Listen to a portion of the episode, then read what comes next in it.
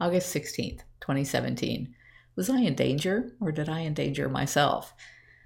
That's what I keep asking myself as the scene replays over and over in my mind. I was in a hurry to get to the staff meeting, so I took the shortcut on my bike of traveling down congested Sheldon Road rather than taking the much longer Tampa Bay Trail path. I prefer the trail, as it is shaded with great vistas of ponds, railroad tracks, and pastures, but it adds 15 to 20 minutes to my commute. I was listening to a podcast, as usual, but broke from the trance of that talk as I approached one of the more difficult intersections. It's where Old Linebaugh Road dead ends into Sheldon Road, and it should have just been abandoned by the county when they moved Linebaugh further to the north. It's just a bad layout due to the swamp on one side and all of the utility poles that cause the sidewalk to be a treacherous weave of concrete right at the blind corner. I've taken to cutting the entire corner off when I can so that I don't have to cross right at the intersection, but that adds time and I don't have that this morning. I decided to make my crossing at the light in the intersection and pull my bike to a halt as I can see a car coming in my peripheral vision.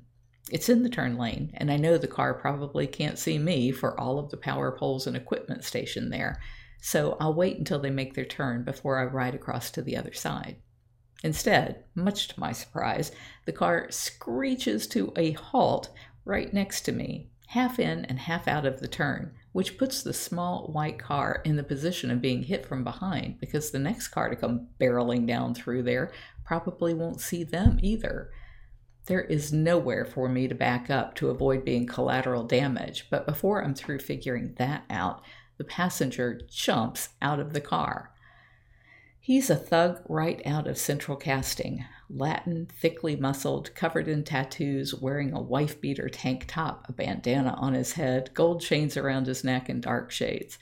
If you were to describe the guy you would least likely want to run into in a dark alley, this guy is it. He explodes out of the car toward me, but I don't have time to figure out if he's really trying to grab me or if there's some other reason that would make him jump out of a car at this incredibly dangerous spot. Rather than sorting it all out, I glance both ways and see no other cars moving. There's a line of them waiting at the light, so I take off into the intersection across the line of traffic as fast as my shaking feet can pedal. I don't watch horror movies, but any scary movie always has the chase, where the victim keeps losing ground because they are turning around and looking to see if they are safe yet. I am not going to lose time. The guy looked fit. He could catch up to me on foot as I'm starting from a dead stop. I just keep going and don't look back until I get beyond the Costco parking lot to the new Linebaugh intersection. There, I have to stop because it's six lanes of traffic converging in both directions, so I take that opportunity to look back.